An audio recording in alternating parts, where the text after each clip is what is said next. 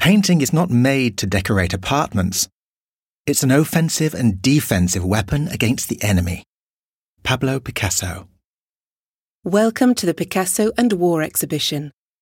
What better way to begin this visit than with Picasso's most famous work, Guernica? Clearly, we are not looking at the original painting. This is a copy of a photograph taken by Dora Maar, Picasso's partner at the time, that has been enlarged to the same huge dimensions as the artwork. Dora Maar photographed the different stages of this painting and in doing so provided a unique photo documentary of its metamorphosis, as Pablo Picasso described it. What does this photo show us? It reveals Picasso's work in progress, at a stage nearing completion. Here we are in 1937, just a few weeks after the Basque town of Guernica was bombed by German planes allied to Franco.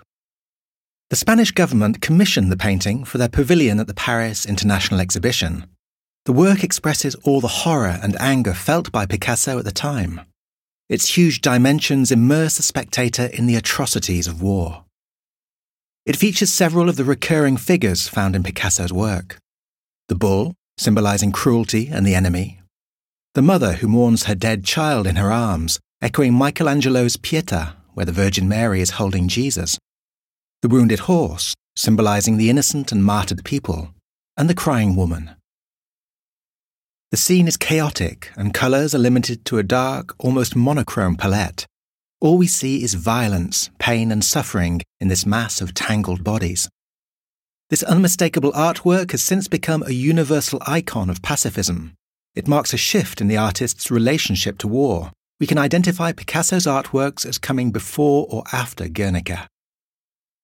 Now enter the room on your right, where you will discover the first part of this exhibition.